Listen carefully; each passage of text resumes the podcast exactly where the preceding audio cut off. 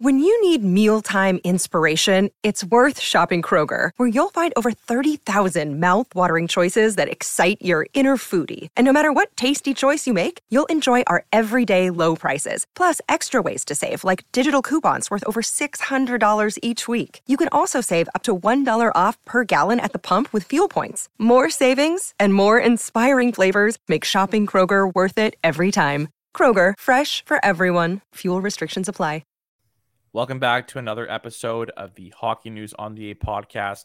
I'm Jacob Stoller, as always, alongside Patrick Williams. This week, we're going to start with part two of our interview with Connor Carrick. We had the first part of it last week, where Connor got into some more general things with respect to how the game is analyzed by media, the kind of discrepancies between the average fan and what the advanced people like himself know, and how to bridge that gap. Great conversation on those topics. But for this week, we're going to get into Connor's career right now, what it's like to be in the AHL, and sort of the changing landscape of it, and a lot of cool things with respect to what a player like him is evaluating free agency. So I don't want to spoil it all. So, you know, without further ado, let's get part two of the episode going on. You know, thinking back to, you know, you're discussing Boston and Washington and New Jersey and the NHL in general, like – a lot of times those guys have played together for years and years and years and they know each other like you know the back of their hands. How's that different though in the ahl where you have guys coming and going on a weekly basis almost? I mean it's really tough. The american league s- schedule entirely. I mean you're well aware of you know the cost of doing business in a three and three style. Um, there's a pacing of players. There's a certain uh, there are certain plays that they won't make uh, I remember I asked one of our trainers uh, in Toronto who'd actually worked in football, and I was like, just curious, like, what's the difference between you know football and, and hockey and in some different regards? And he goes, oh, the energy on game day when it came to football, just because there were so few games, mm-hmm. and it always kind of clicked. Like you look around a lot of locker rooms, for, you know, for games thirty through seventy, it's a beat up group. I mean, if you look around a locker room at game ten, you can't believe that there's 60, 70 more games to go plus a mm-hmm. playoff run. Um, so it's just a, a, different nature to our game, and and particularly the American League, you have a lot of uh, change. You have a lot of bodies. I find that to be an issue a lot of times, just because you don't have the uh, you know capped uh, number of players. So you know, management and coaches are trying to do their best to keep everyone uh, fresh in their game, and that is you know part of the definition is a, a developmental league in nature. Um, so it, it's it's uh it's a little rougher on the edges that way, but it, it, it's it's beautiful in its own right. Now the other the other challenge in the AHL too is you, you get these prospects that come in and they, they kind of want to be the NHL yesterday, and then you also have a lot of players that have really been kind of kicked around the business and bring some baggage with them, and, and maybe are looking down the road to, to Europe. How do you pull everyone onto the same page get everyone to kind of play for a team concept rather than their own careers at this level? I, I mean, it's such a team sport. You're yeah. going to struggle tremendously uh, with too much individualism, and I think that is where you know culture and coaching, you know, mm-hmm. really can can help. There's always a story to be told. Uh, you know that can motivate individuals and and players and an appreciation for the moment that you have now. And i think it really just it always comes down to the individual like do you want to identify as a person who when things are going really well for you mm. are you uh, you know brave enough strong enough uh, enough of a leader to, to do your best? Period. Mm. and when things are not going well like are you open to trying again? And again. And again and if the answer is yes, I am one of those guys. You look at my hockey TV. There's a lot of different, you know, stops, mm-hmm. um, and I'm. I feel way more encouraged, uh, way more spirited right now coming to the rink every day than I have ever in my career before. Uh, some of my darkest days in this game, where you know I'm not sure uh, my heart was in it to the to the extent that it is now where when I was playing often in the NHL because the culture and coaching was difficult or abrasive or I you know felt you know personally you know, deeply disrespected and, and and in ways that uh, there was there was adversity that was um, I, I wasn't as mature to handle it at the time. I wasn't as seasoned, and uh, it, it, as you know, it always circles around to you ask any player like, "How's it feel when the puck's on your stick?" Man, it's a good mm-hmm. time. You know, when you're skating well, like how how pure is that? When you're when you're skating well, the game's going on, you just you feel like you got an extra step. That's encouraging. That that's a fun thing to experience. Okay, park that. In order to feel that way, there's some preparation that's got to take place. Let's let's get after that. And coaching wise, you have Ryan Mougenel. You you've played for a lot of coaches. What is it like to play for him? He's upbeat. I think mm-hmm. he takes into consideration the demands of the American League. There mm-hmm. is, without it ever being said, a degree of everyone's here and wishes they were someone else. They were somewhere else. Yeah. And so, how do you draw people into the present moment and help them uh, feel a, a, bit of joy to be here eh, with the hunger, balance with the hunger to, to prove themselves? And I think, you know, Ryan Mougenel is a a strong ambassador uh, for our game. He is challenging. He has uh, some old school uh, demands and how he plays, and a lot of that filters down from the Boston Bruins as well, and, and just the culture that they've had and that has been longstanding, uh, you know, up there. Um, he, he, he's a good time to, to play for. And I think he does a really nice job, particularly with younger players where, you know, it, it's a, it's a little tricky for them. Uh, they're looking around, maybe other friends, guys that they were drafted uh, ahead of, having a ton of success. And at some point, you've got to fight the fight you're in. And I think he does a good job focusing uh, players that way. And then just you know, so you've been through this this routine before free agency in the summer, right? You know, we we're used to seeing free agency in, in hockey and July 1 rolls around and it's the hype with, you know, the big NHL star names. What is it like for rank and file players, which are the vast majority of the league, um, to go through that? And what made Boston a good fit for you? Um, you know, Boston expressed an interest, and uh, I love the way that they played. I had hmm. familiarity. Oddly, Ryan Mougenel was the assistant coach with the Hershey Bears ten years ago as a rookie when I came in, and so I just I knew the personality and I knew what he valued, uh, and that that might be a fit. So you know, my goal was obviously to make Boston. Mm. Um, but I, I, I, you always account for what the underside of you know what's the floor of the situation look like uh, if I am in the minors. And then Jim Montgomery, I thought did a really nice job in Dallas, and I played some good hockey for him. I was playing, you know, I had a big injury there, but uh, the night I got hurt, I played 22 minutes. Like I, so the the, the word every uh, depth player is looking for is leash and trust, right? Like so, I was approaching that with him at a previous time, and I thought he was uh, a great mind for the game and, and what he wanted from his team. So I thought that was a good fit. And actually, the D coach was John Gruden, who was my coach at the U.S. development team, and John, whom I knew, another great ambassador for the game. I think uh, challenging while being a genuinely good person and treats you as one. And uh, I think alongside a, a, stellar roster, you know that the the uh, Don Sweeney and, and the team has, has, had, I think they have a great staff, and so that was really uh, a key point uh, for me. And you know there were some uh, other options, but I was really excited at, at what they had in Boston. Just further to that, when you're evaluating the landscape of teams and whatnot, you mentioned like how they played, but on the other side of the coin, in terms of like a city living there and whatnot, what kind of things you know do you discuss with your family, your partner, whoever may be that people may not really think come into play? I mean, you you, you want it to be family friendly. You want to have uh, you know restaurants you can go to. You want it to be you know somewhat drivable. We enjoy an urban environment. We live kind of out in the woods in the summer, so it's it's kind of a nice contrast.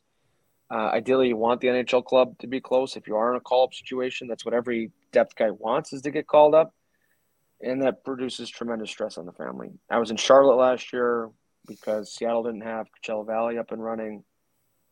That could have been a tough year if you're doing cross country flights all season long you know, my son was a year younger at that point. He turns two at the end of the month.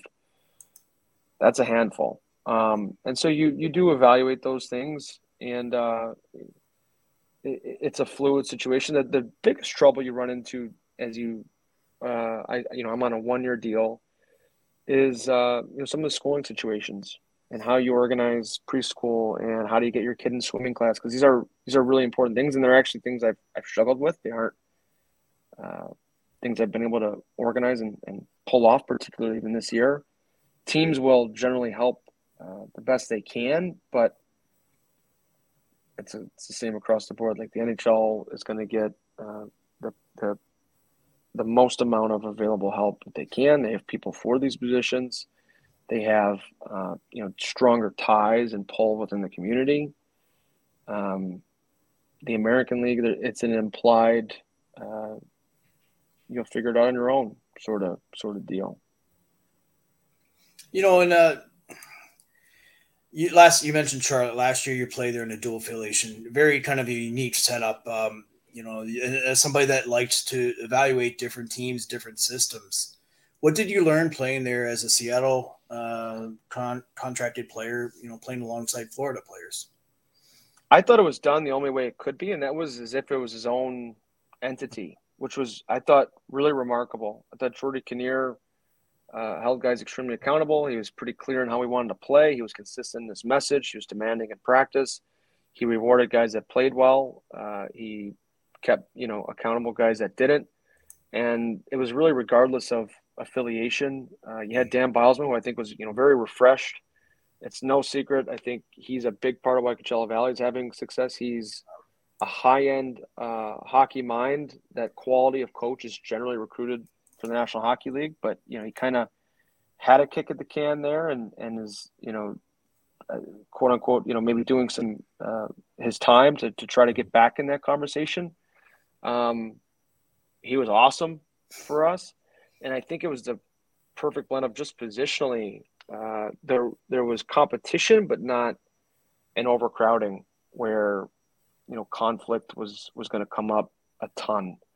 And uh, we had a we had a blast. We had a we had a good team. We had a good mm-hmm. run at the end. We ran into a very strong Springfield team. I think it was just a tough matchup for us, really all year.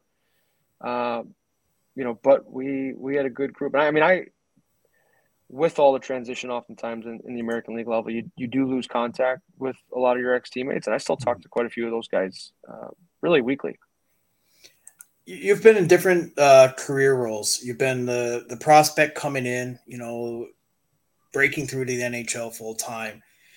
Now you're in that that late twenties uh, stage that so many players find themselves in. What is that that transition in mindset like as a player? Um, I mean, there's a, there's a healthy degree of deniability where you mm-hmm. you know want to get back in that conversation and and earn a full time position again.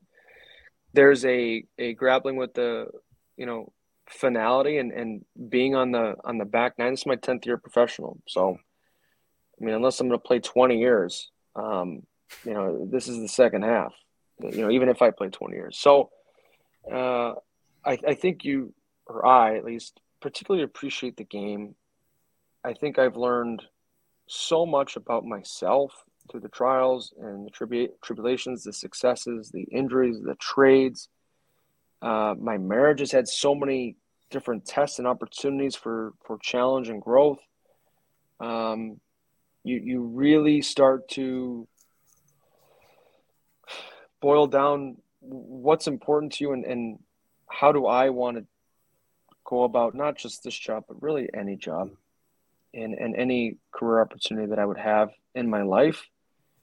Uh, and I think what's really crazy is I, I mentioned earlier, I have a son, and so far, who knows if it sticks? Like he's hockey obsessed. And so mm-hmm. now all of a sudden there's this really renewed interest to, to relearn because it's, who knows if he might lean on me someday and, and have questions for me. And I, and so it, it's no longer only a self-serving uh, thing. He he comes on the ice with us, you know, after practice from time to time. Um, there's a hockey gym in the area here that they got a big synthetic ice area. I take him once, twice a week because he loves it, and who knows? And so all of a sudden, wow, if I can have this be an avenue to express myself, express my values for sure, that's awesome. Uh, hockey's all, you know, for the most part, all I've ever known. But now I have my son's watching and he's taking note of how dad goes through the world. And I, I want him to believe it's possible to do something that you really enjoy doing. It's hard. It, it, challenges me. I have some really dark days where I really wish results were different. Um, but who knows? Maybe it's something we we share over the coming years, and and uh, we'll see what what happens next. If you were going to go back in time and talk to a young Connor Carrick, first second year prospect, what would your message to him be? Um, there's always an opportunity uh, to grow your game. Your relationship with your career is permanent. The people around you will fade away. Mm-hmm. So, you know, if there's a dominant coach or a dominant voice that's maybe giving you a hard time, there's still an opportunity to work on your game, and you likely won't play for this guy forever, good or bad. Mm-hmm. And uh, at, at some point, you will always remember the way in which you carry yourself. And I think that that is a very loaded statement. Absolutely. Well, Connor, thank you so much for joining us. This was awesome, and we really appreciate your time. Absolutely. Thanks, guys. Thank you. Thanks again to Connor for coming on.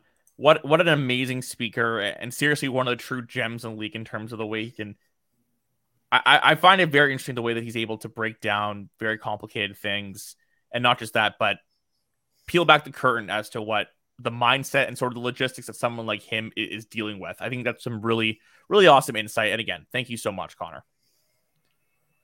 So for now, we're going to get to an interesting topic, another interesting player within the AHL, and that's Alex Galchenyuk. So he's having a very good season with the Colorado Eagles right now. He, he was in camp with the Avalanche got injured, I believe, right, Pat? He got injured with it in preseason.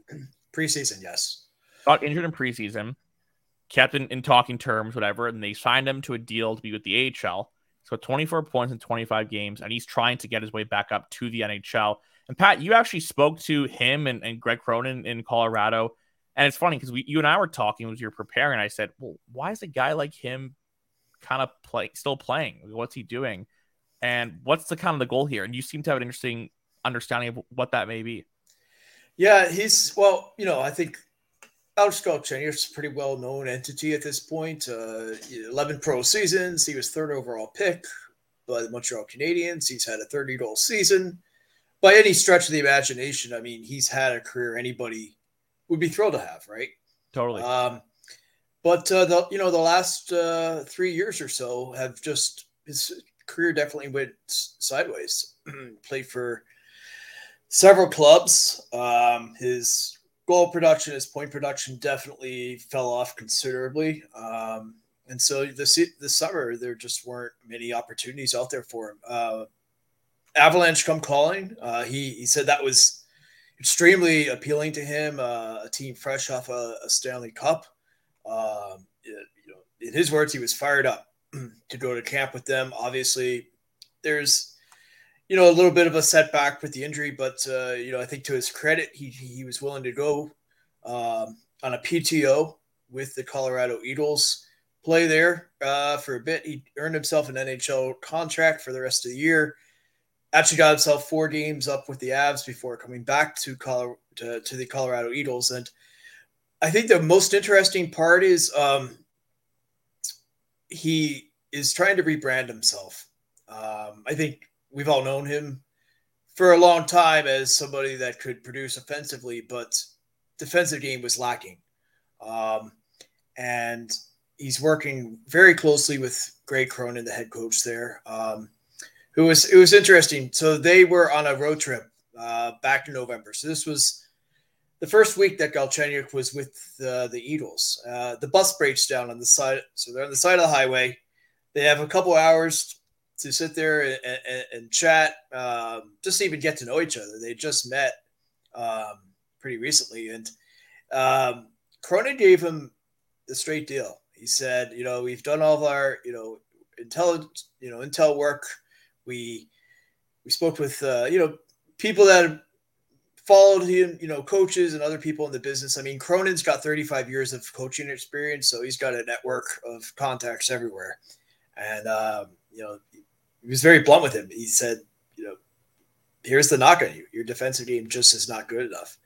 Um, and Galchenyuk, to his credit, bought in, right? And So ever since then, uh, he's been in the AHL for the most part, and they're they're working really closely on all of his um, really re, re, kind of taking his defensive game down to the foundation and then rebuilding it back up. And the part that was interesting for me is, I mean, here's a guy who played in the NHL for 650 something games, and he himself admitted that um, he didn't even know what he didn't know uh, about defensive work. And um, you know, for the longest time, he was able to just get by by producing, and teams would kind of overlook any shortcomings uh, away from the puck and defensively. And um, but obviously, as that production has fallen off, now you have to bring something else. Uh, again, to his credit, he realizes that he recognized that he had to do that. Um, he's really bought into the entire um, overhaul of his game. I mean, that that's difficult to do.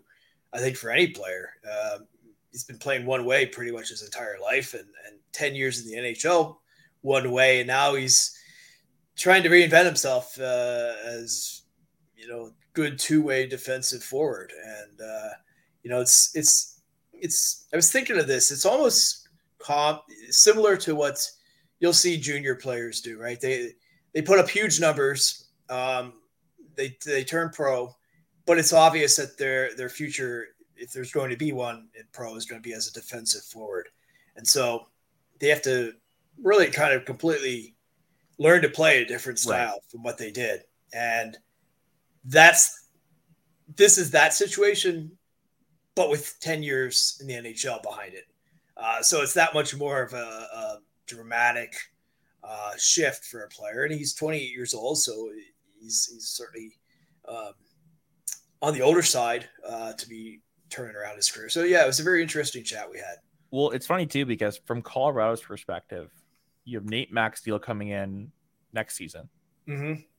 Cale Makar's, if it hasn't already come in yet, it will be next year. Whatever. He's making another nine million. They did sign Landeskog before last season. It's a lot of money to your core. So, and also granted, they trade a lot of their draft capital for deadline additions. So they've got a hit on those, you know, league minimum deals. Mm-hmm. They signed Ben Meyers out of Minnesota. They they've been good there, but in terms of offensive punch and potential, and you know, of course, he's got to be better defensively, but I think you naturally one would think that the real advantage here is if you can get his defensive game to a decent enough point, you could have him on your second power play unit. You could have a, sort of a mismatch there. And it's funny because I almost think that the biggest mistake Galchenyuk made was leaving Toronto because they really like the development staff there saw Galchenyuk as a guy that has played on you know, five teams within like three years at that point. And they had him with the Marlies. They had development plan with him. He's with the Leafs. He actually became a pretty serviceable producer for the Maple Leafs. Then, you know, kind of a grass is greener approach, I would think. He goes to Arizona where, oh, there's more ice time opportunity, whatever. Scores 20 points in 60 games. Again, nothing crazy good. And then from there, he kind of tapers off. So I think, if anything, there's the angle of oh he'll go down to the AHL and dominate and then come back up. No, it's it's what you're saying, Pat. It's he's gotta re- reinvent his game. You see it a lot in the NHL now. Even like look at a guy like. Eric Staal in Florida. Yeah, he's be- because of just the nature of his a age, b you know the decline that comes with that. He's had to reinvent his game. And Galchenyuk, you know, I think a lot of people would have wanted to come sooner. Um, and I and I say that in reference to when he was in Montreal. There was all that talk about is he number one center or all that stuff. But anyways, all that aside, I think it's it's a really good gamble by Colorado. And for Galchenyuk, it's a great place for him to try to reinvent himself. Colorado's both their teams are nearby each other. It, sorry, are the Eagles in Denver too, or the Loveland? Like they're they're about an hour north. Uh, Loveland, okay. it's uh, but nothing right crazy. up the highway. Yeah, right. Okay, so yeah, I think it's a pretty serviceable idea for both sides. Let's move on to the what, our prospect of the week. And he is a prospect that was just part of the NHL blockbuster with Bo Horvat, and that is Aatu Räty of I almost have the Islanders, but no, of the Vancouver Canucks organization, soon to be Abbotsford Canuck. One of those players where the name is kind of a life of its own. He was projected when he was, you know, 16 or 15, whatever it was, but from a young age to be the the next kind of prodigy.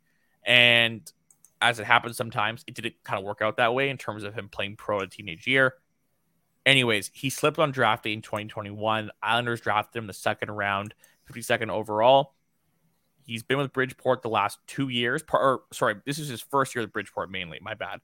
Played a couple games in Long Island with the NHL team this year, scoring his first two career NHL goals. But so far this season, Aatu Räty has 15 points in 27 games with the Bridgeport Islanders of the AHL. He's headed over to Abbotsford, and Patrick Allvin said when assessing the trade, in his mind, they got three first rounders back. Now, I'm not about to get into that because that logic kind of makes my mind go in a pretzel, um, as I don't know if you can really consider a second round pick from before a first, no matter how much his value goes up or down, which is kind of sloppy logic. But Pat, you, got you spoke to some of his former teammates and, and coaches today or yesterday, I can't remember, but what, what's kind of the read on him and, and the player that he could be? Uh, what, what's Vancouver getting in him? Yeah, so I spoke with William Dufour, who's a fellow, uh, really strong prospect. Uh, uh, Dufour was a fifth rounder, put up huge numbers uh, last year in the Q uh, w- with uh, Saint John, but uh, you know, was having a good year himself uh, as a rookie in Bridgeport and Bridgeport themselves, they've been very up and down this year. But you know, I figured. I mean, so you have Dufour. He's played with him. He's also played against him. I played this past summer at the World Junior Championship uh, when Räty was there, and Dufour obviously was Canada. And um, yeah, the first thing that that obviously every player will tell you is just the skill is evident right off the bat, right? You know, the shot comes comes to mind right away. Um, the, the, hockey instinct, uh, that's very obvious. Um, Dufour just also mentioned just uh, the you play with him right, and like so you're facing him, and he's he's just such a dangerous player. In so many different ways he can beat you in different ways.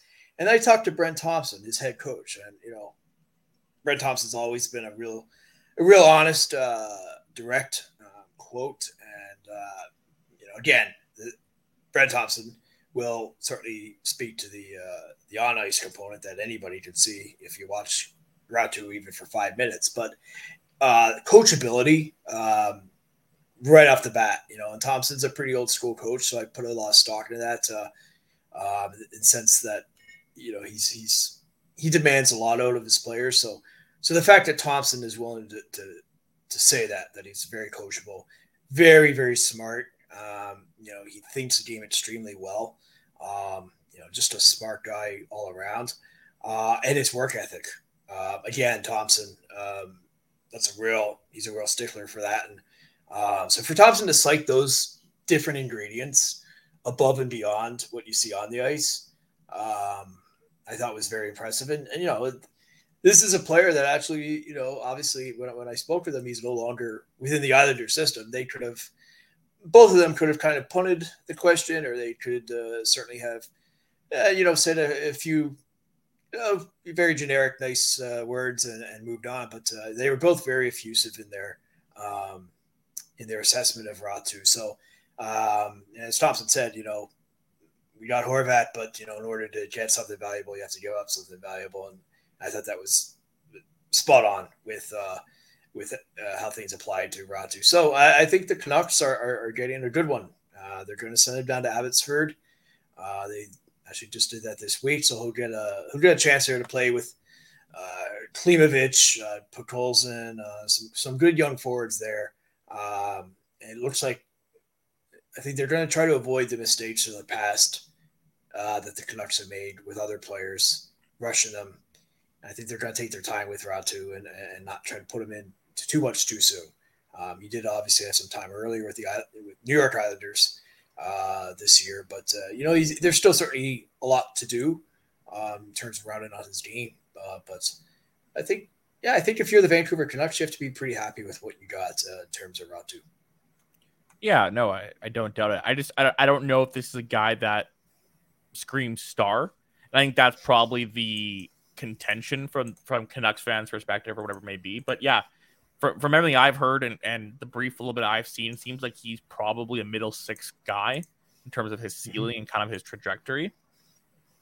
I mean, it, it is a matter of Vancouver banking on him reaching the potential that many thought he used to have. I don't know. mind you, they passed on him too, right in this draft. Mm. So it's not like I don't think that they're asking for something crazy. Um, but yeah, no, I'd agree with you. I think that it's definitely one of those sort of high upside picks where you're you're banking on him being a more than a serviceable player, a impact player, not a game changer, but someone mm. that can can slot in in the near um, future to some degree. Yes, certainly somebody that can you know be a second or third line role. Uh, you know, kind of dependent.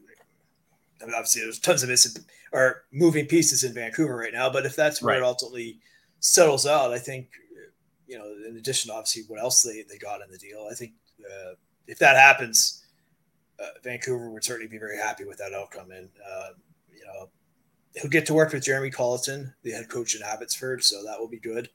Uh, and we'll just have to give this one some time and see. But um, yeah, I saw there, you know, there was definitely some consternation there coming out of Vancouver, you know, the, the fan base and, and such. But um, I would just say pump the brakes on all that. You know, he's still very young. Um, his first year in North America, you know, full season, and there's still tons of uh, runway there. There's certainly still a lot to be written on his, uh, you know, what he ultimately becomes. But I think for right now, um, he's trending well, and uh, you know, we're not there yet in terms of what he will be, but uh, it's encouraging at this point.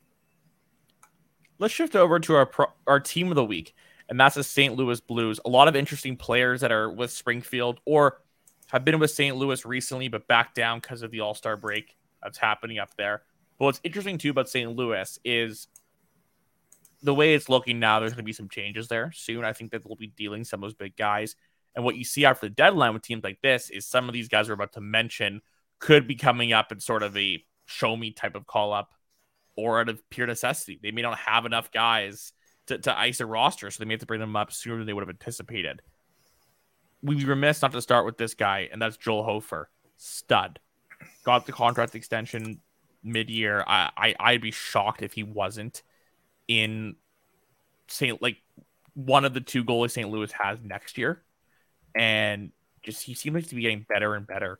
And it's scary because I wouldn't think he's a late bloomer. I'm not saying that, but goaltenders in general take the longest to develop. Mm-hmm. He's only 22, but he's getting better and better each year. And it's just like, it's crazy to think what he could even accomplish next year and beyond. Like, this is him at 22, putting up these types of numbers. He's a 917 save percentage in 28 games this year. He had a really strong playoff with them last year as well. Like, it just seems like he keeps going up, up, and up. Keyword, I think, is the playoff. Uh, that was such a huge uh, jump for him.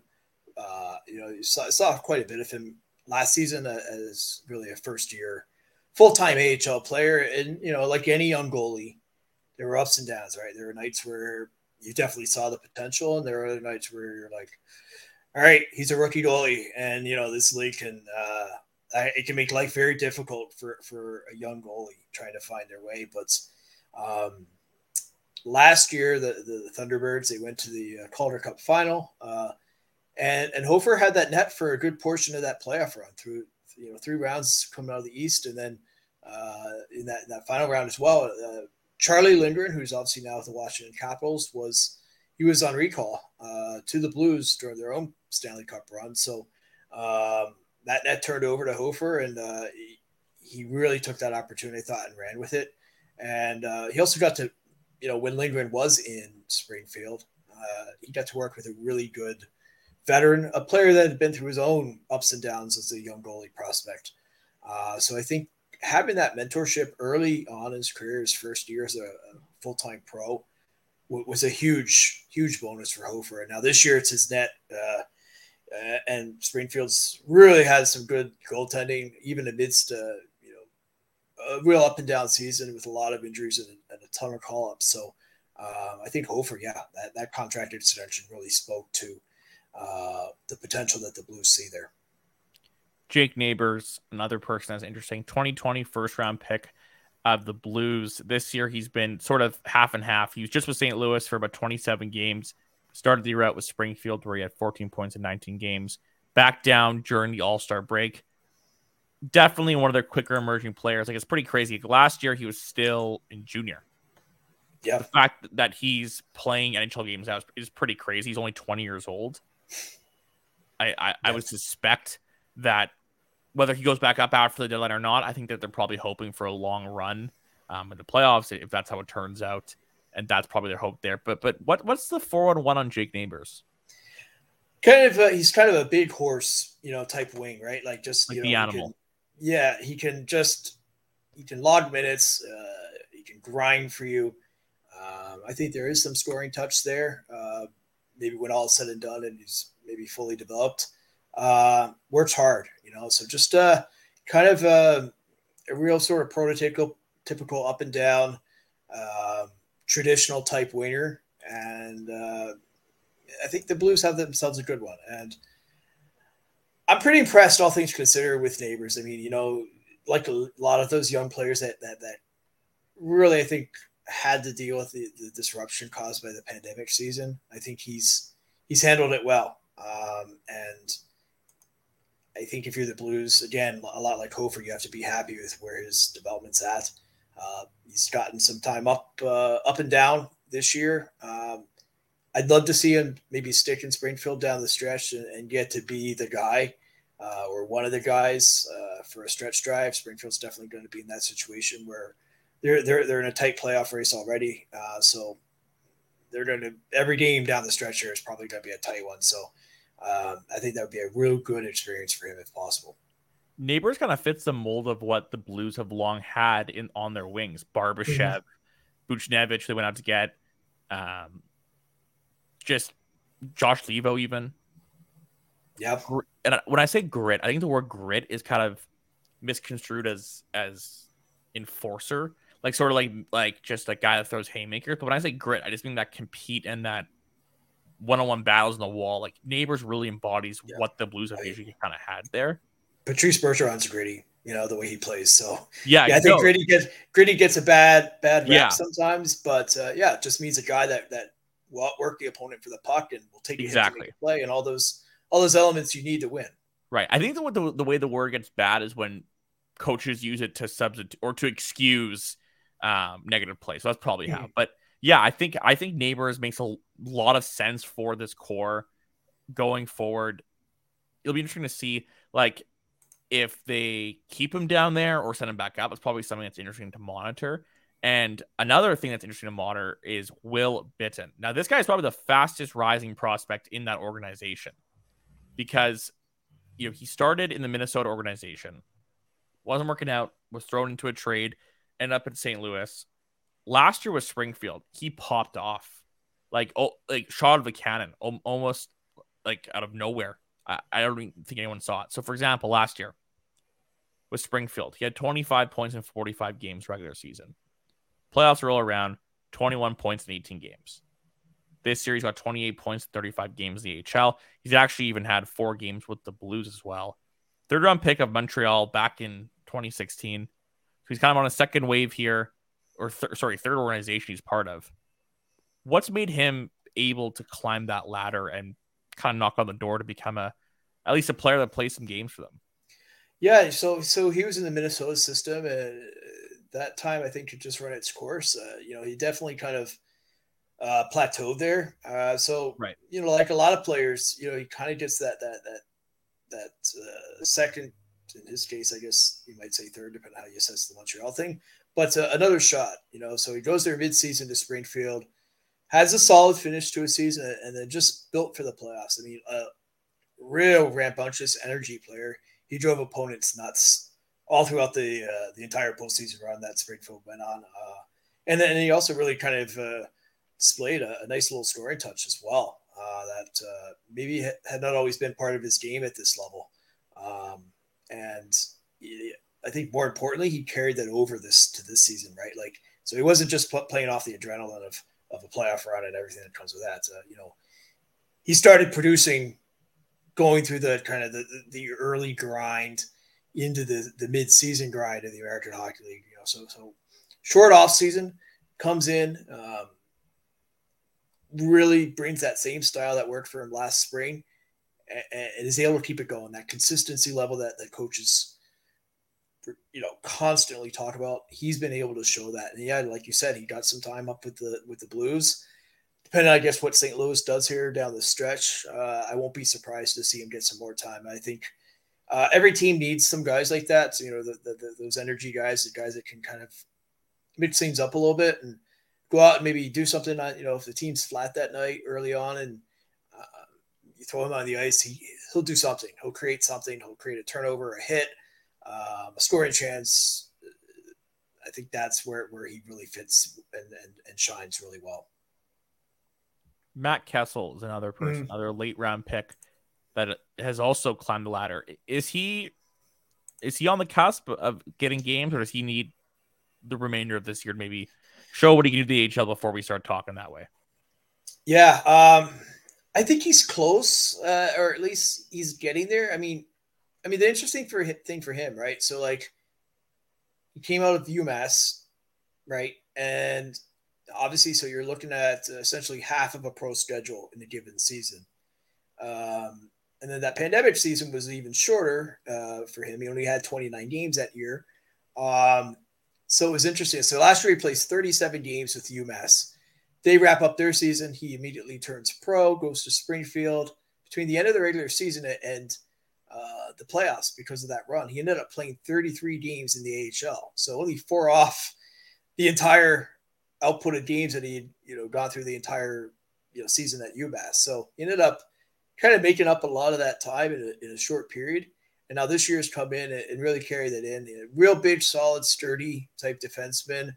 Uh, certainly showed some playmaking ability at the college level. I'm not entirely sure that's completely been reached yet at this level in the AHL, but I mean, I think that's to be expected, right? I mean, you don't expect, a, especially a player that you know stepped in, you know, for the playoffs last year. You know, when the, the level of play just goes up that much higher. Um, you know, I think he's shown a little bit more of that this year. That confidence has been building. So I think, uh, you know, he's a fifth round pick, right? So the, the, Blues, I think, got themselves a nice bargain there. And um, I think he'll certainly finish this season in Springfield. But I think next year is when he'll really start to challenge for some call ups uh, with the with the Blues. And um, so where it goes from there. But I think, uh, I think he's been a pretty encouraging uh, prospect so far, considering again, uh, something of a, an abbreviated um, repertoire of games uh, as a young player, you know, before he turned pro, and then now getting into the flow of things, uh, getting a playoff run uh, a month into his uh, pro career. I thought I thought that was huge for him, and uh, I'm, I'm interested to see where he can take this. Last one, Nikita Alexandrov. Mm-hmm.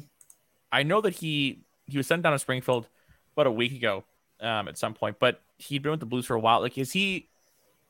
I don't want to say graduated, but like, has is he still like fighting to prove something, or where's his game at? Because I, I, saw him play with the Blues a bunch this year. Yeah, I think he's he's like right on that line. Um, I think the bubble, you know, yeah.